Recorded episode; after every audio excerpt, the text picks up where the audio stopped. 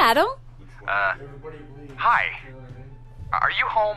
No, I'm at work. I got a job. Oh, uh, great. That's great. Yeah, it's at Secret Identity Books. there's like a tournament going on, and there's a lot of people here. Uh, awesome. That's very cool. Anyways, that's me. What's up with you?